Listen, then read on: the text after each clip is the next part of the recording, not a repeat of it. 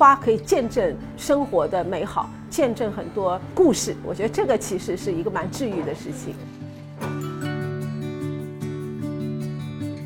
我有一个客人，他和他老婆从他追他女朋友就在我这里订花，然后你就会发现对应订婚照啊、订结婚照啊，然后在宝宝出生的这个照片，然后你再对应每一次送的花啊，你就会发现说哦，这个花店的这种美好就是已经可视化了。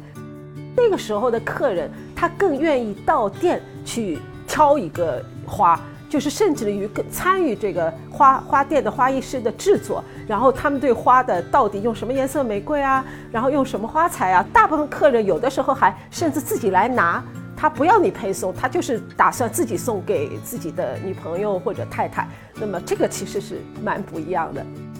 And here's the question: How long has it been since your last visit to a flower shop?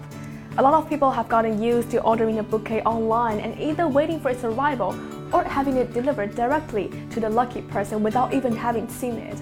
But the little shops are actually the source of the fragrance and the beauty that waft out into the hustle and bustle of our daily life.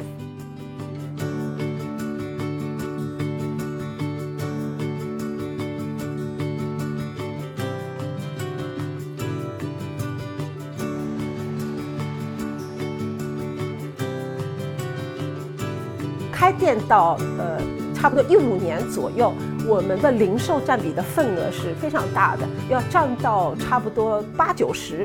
现在营收里面，呃，企业级客户的占比要占到百分之七十以上。我特别希望说，我能够在实体店见到更多的到店客人。